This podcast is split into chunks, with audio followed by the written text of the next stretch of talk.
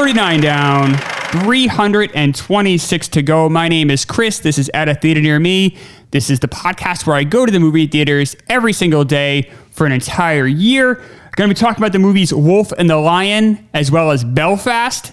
Uh, also, Oscar nominations just came out. Want to talk about how those might work in relation to uh, this show.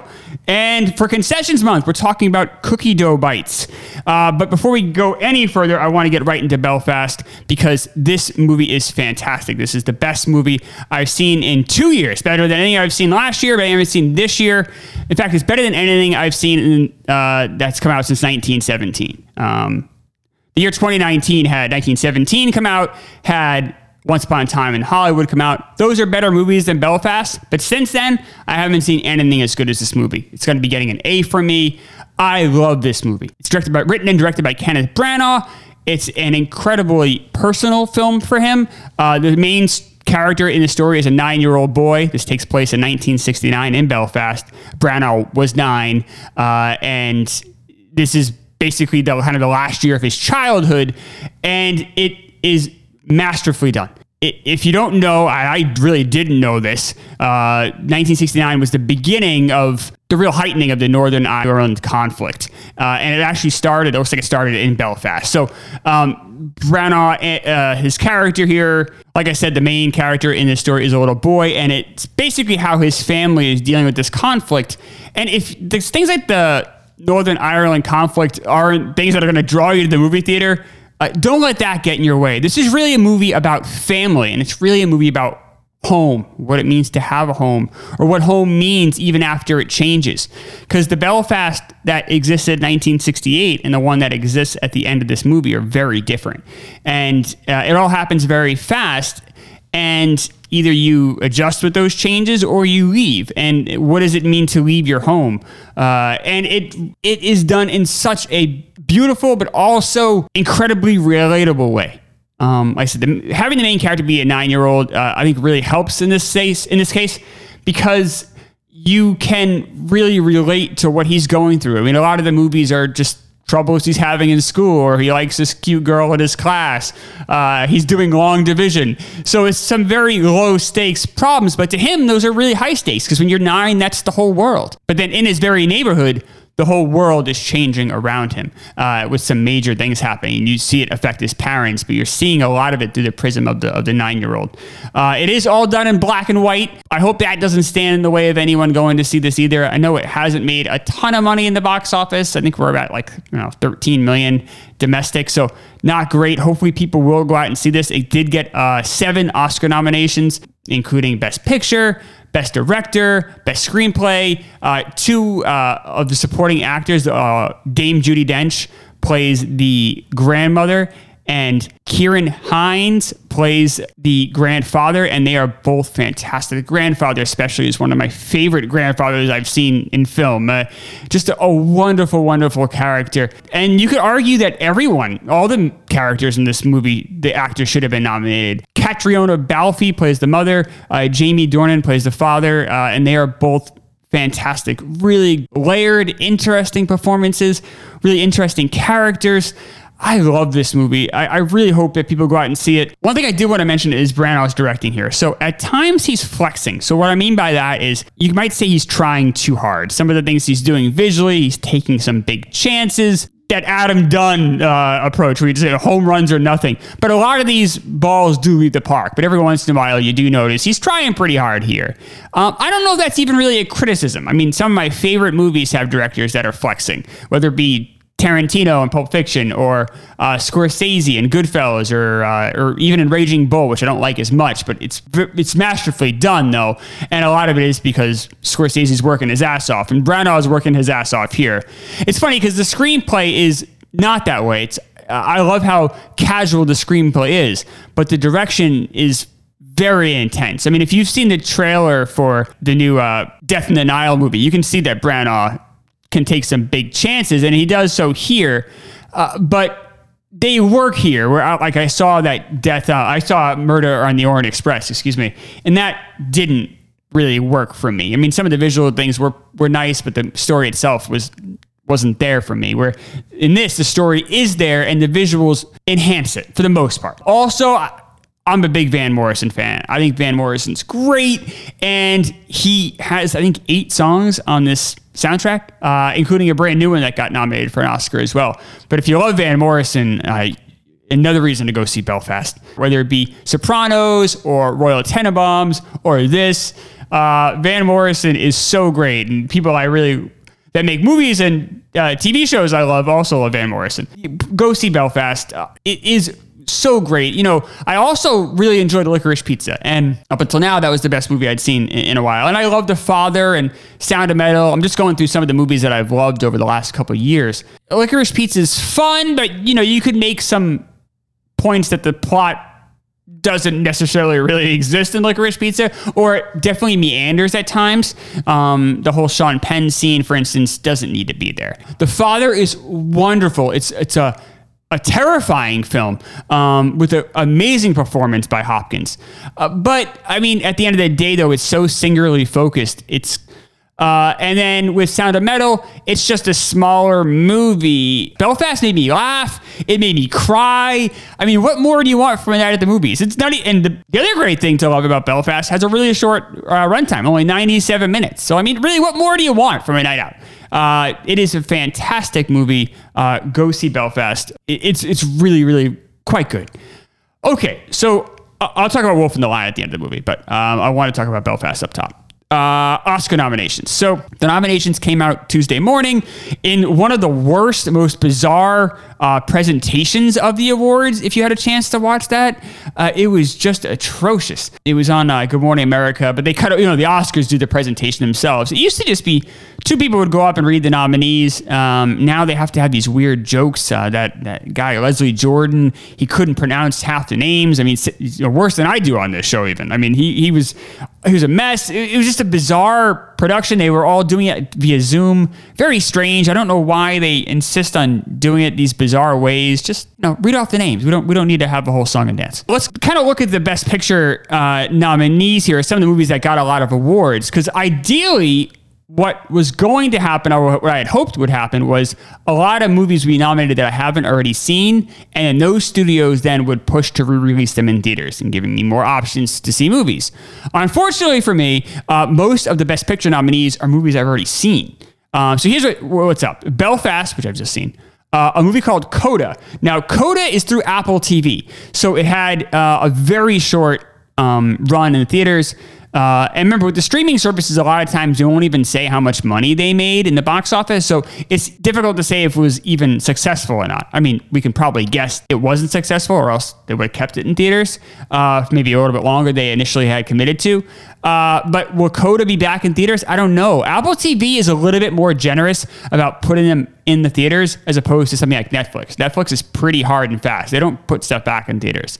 They don't like doing that. They like to have it obviously on their on, their streaming service and and that's where you go and get it. They feel really confident that people have the Netflix streaming service and they will go there to get it. So for instance, like Don't Look Up got nominated. There's I don't think there's any real chance that gets put back in theaters. If it does, I'll go see it. I haven't seen it for this show. I have seen it on Netflix uh, in December.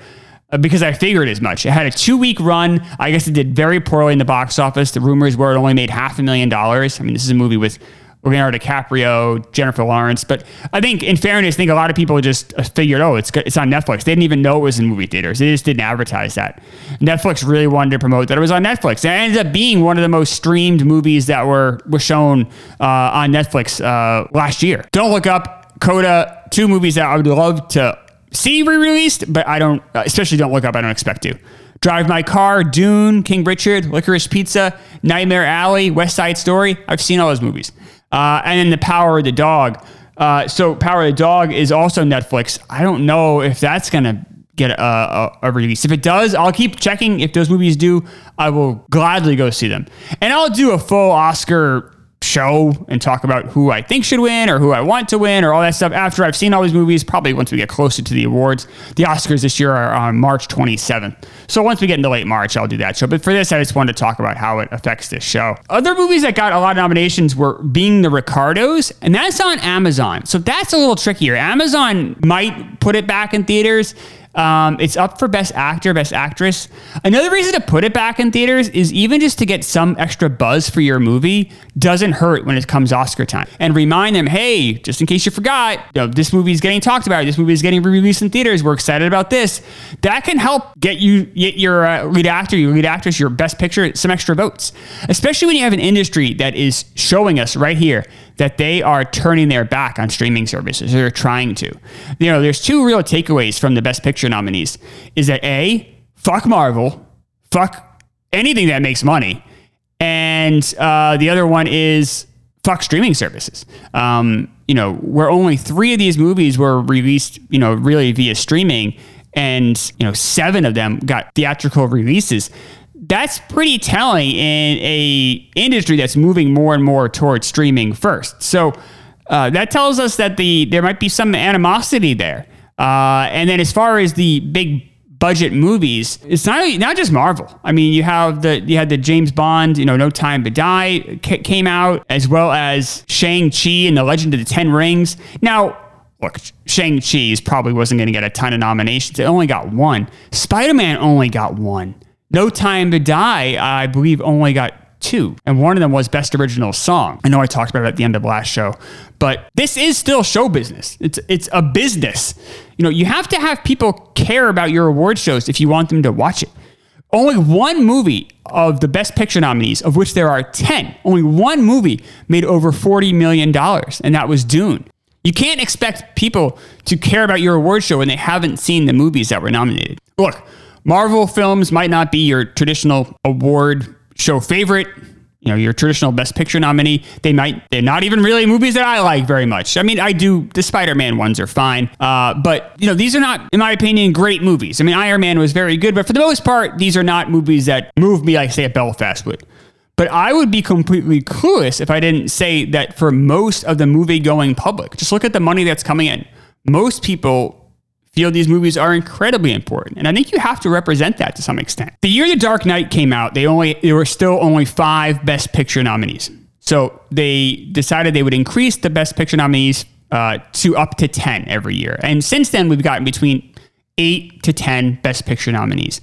And the reason they did that was because they wanted bigger movies like The Dark Knight to get a best picture nomination so people would in theory watch the award show. I mean those are the movies that people went and saw, movies they liked. That was the plan. It hasn't worked out that way. I mean, yes, sometimes the bigger budget movies do sneak in. We saw it with Black Panther. There's been a couple exceptions, but uh, for the most part, especially the last couple years, it's just been more of the art house movies that people haven't seen. I mean, last year's list was atrocious, and a lot of those movies weren't even very good. You know, we had like Drive My Car got nominated, and I saw Drive My Car. I didn't love it. I thought it was a long slog, very boring at times. It had an interesting screenplay. But I mean, I'm probably gonna. I haven't seen it yet. Uh, you know, I've only seen the the first couple, but I like the Spider. I, I would be shocked if I don't like Spider Man more than Drive My Car. I know Drive My Car is the intellectual choice, but in movies that I like too, like Nightmare Alley, that didn't make any money. Uh, Licorice Pizza hasn't really made very much money. And the streaming ones, like you know, Coda, Power the Dog. I mean, I guess Power the Dog and Don't Look Up, according to Netflix, according to their stats, those are movies that people have watched a lot of. But I mean, I don't hear a lot of people talking about Power of the Dog online. I don't I don't feel there's an overwhelming wave of excitement for it like I, I have for Spider-Man. I maybe Don't Look Up is the exception, and, and maybe that will be the true test. If people watch, will people watch the Oscars because of Don't Look Up? I mean, a lot of people, according to Netflix, and a lot of kind of the buzz you heard online, people did watch that movie. Um, but is that enough to drive people to watch the award show, especially when they in droves didn't watch last year? I think the Oscars has some major work to do with um, making this more accessible and more enjoyable for a larger audience. I think sometimes people forget that you're putting on a show. It doesn't mean you need to necessarily have it all be the top 10 box office leaders. I, I, don't expect that. But there should be a bit of a mix. I mean, look, I didn't like Avatar. I, I Avatar sucked. It was a lousy film.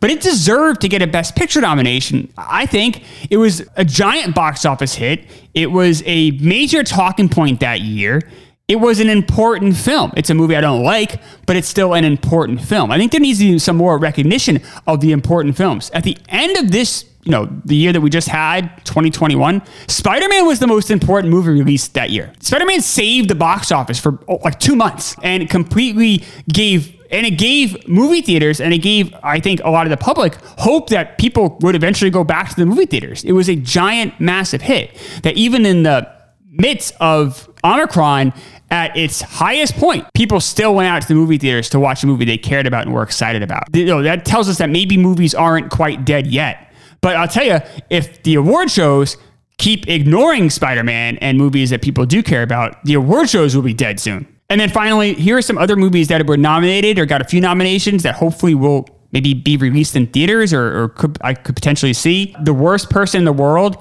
This is a movie uh, from Norway. It's obviously uh, nominated for Best uh, International Film, but it also got a nomination for Screenplay, and I believe it's playing at the Music Hall in Portsmouth at the end of the month. So I'll be seeing that one for sure. And then Spencer. This is the uh, the Princess Di movie with uh, it got nominated for Best Actress, uh, Kristen Stewart. I wonder if that might get re-released. That was a uh, it's on Hulu now, I believe, but it was released through you know through a studio. Um, I know I'm sure they would be looking for a little extra money for that movie. I know it didn't do particularly well. I'd love to see that get get released. Cyrano that got nominated for uh, costume design. That's been I've seen that trailer in I'd say two thirds of the movies that I've been to so far this year. That's the one with Peter Dinklage in the Cyrano de Bergerac say remake. It's also a musical, but uh, that I believe will be released. Hopefully, uh, I, I obviously would, would, be happy to go, t- you know, check that one off the list for sure. So AMC typically shows all of the Best Picture winners. They might, they, I know they've done it. I think they've done it all in one day before, and they, they make a big deal about showing the Best Picture nominees. But I do wonder if, um, with they say they're not going to do it this year. So I do wonder with movies like Coda or Don't Look Up and Power the Dog, where the streaming services are not going to let them show all the Best Picture nominees, which is I mean, kind of sad in a way, another tradition gone.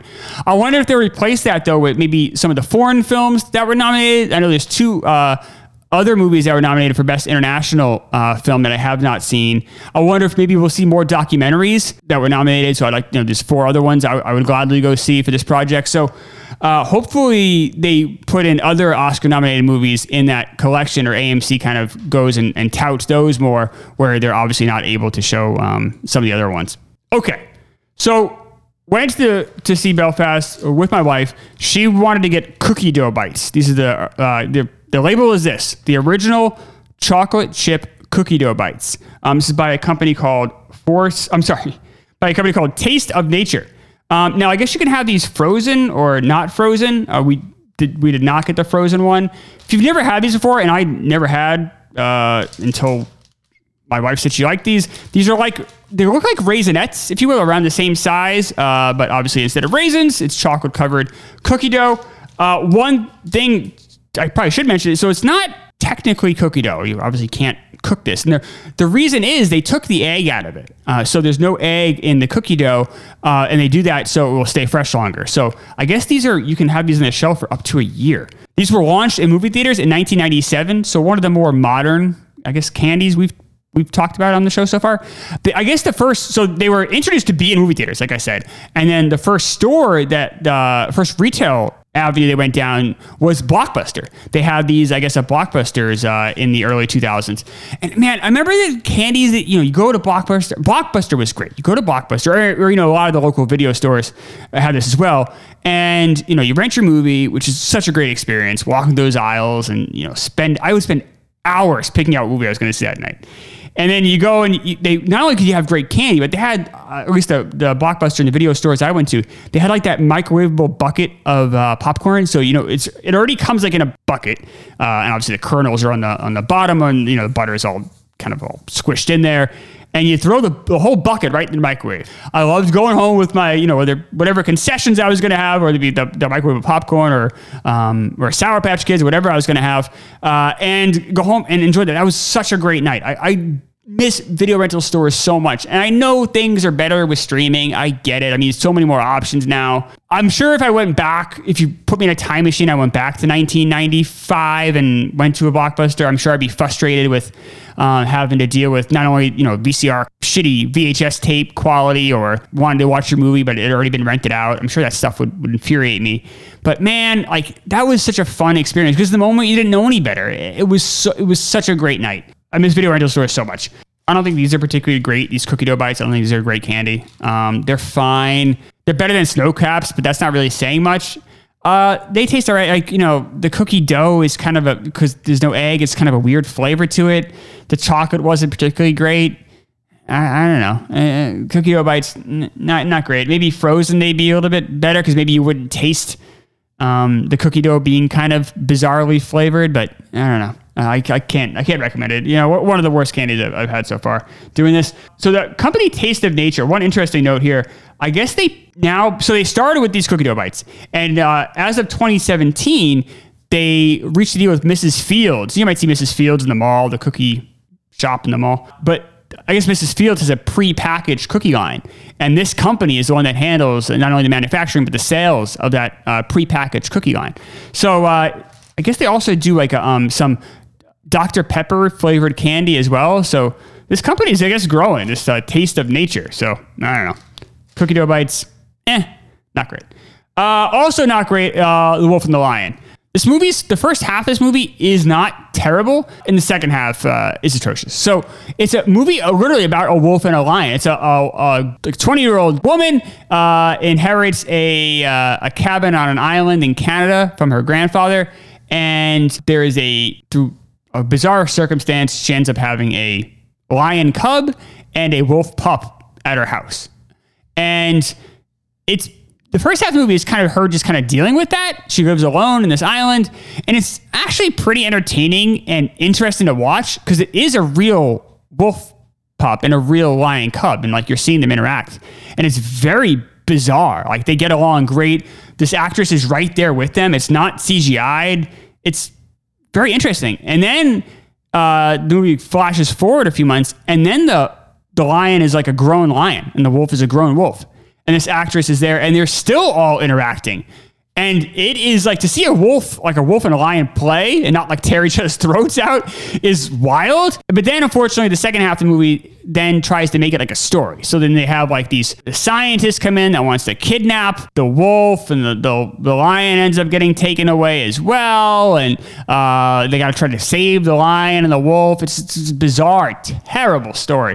Uh, when I just would have been happy just seeing what life would have been like for this young woman and this wolf and lion to live on this island. Like, how would you feed them, and what would the the day to day life be? This movie is almost entirely unknowns, except for Graham Greene. Uh, Graham Greene is a native Canadian actor, uh, and he uh, he was nominated for uh, best supporting actor for Dances with Wolves. He's he's gives a good performance uh, in everything he does, and he's good in this. And the lead actress, the, her is Molly Kunz. She's pretty good too. And she's especially brave to would be terrified being with a lion and a wolf and they're running around uh, playing and, and it's it's very strange to watch them all interact. And I guess uh, uh, the actress was one of very few people that were allowed to be around the wolf and the lion. So because of that, she's the only human being you see interacting with them. Um, none of the other cast is is near these this wolf and this lion. So it also makes like the storytelling kind of clunky. So this was directed by Gilles de Maistre. I'm sure I'm saying that name entirely wrong. Uh, and he thought of this idea during a movie that he was making called Mia and the White Lion. And he had a, a wolf trainer there and uh, a lion trainer there. And they were he's talking with them. He said, "What if we did a movie where the wolf and the lion are friends? Is that even possible?" And they raised a wolf and lion, and you that's what you're seeing in this movie is them, I guess, trying to make it possible. And I guess it was. And I guess to this day, the wolf and the lion are still friends, and I guess are still uh, in real life are in the um are, are, living together. This movie was a is a Canadian film, but it was a it was a pretty big hit in France, I guess. But it, this is not a particularly good movie. I would think in a typical um year, uh, you would not see this movie in in theaters. Uh, I'm to give it a a C minus, and I'm probably being generous. Uh, the first half, though, actually I was engaged. The second half is really bad. Wolf and the Lion going to get a C minus for me. Obviously, Belfast getting an A. If you haven't seen the Oscar nominations, obviously check them out. Uh, to quickly wrap them up too, uh, I was very happy to see. Uh, Nightmare Alley get a Best Picture nomination. I was surprised about that. And Licorice Pizza got a Best Picture nomination, but also a nomination for screenplay and director. I didn't necessarily expect a director nomination there, so um, though that was good to see as well. I really, I really, I really enjoyed Licorice Pizza, but I truly loved Belfast. So I'll be back tomorrow. Uh, I'm going to be going to Maine for the first time on this trip. Uh, so I'll, I'll be going to Portland, Maine. So I'll talk about uh, that theater that I'm going to be going to there, uh, and uh, I'll talk to you folks tomorrow.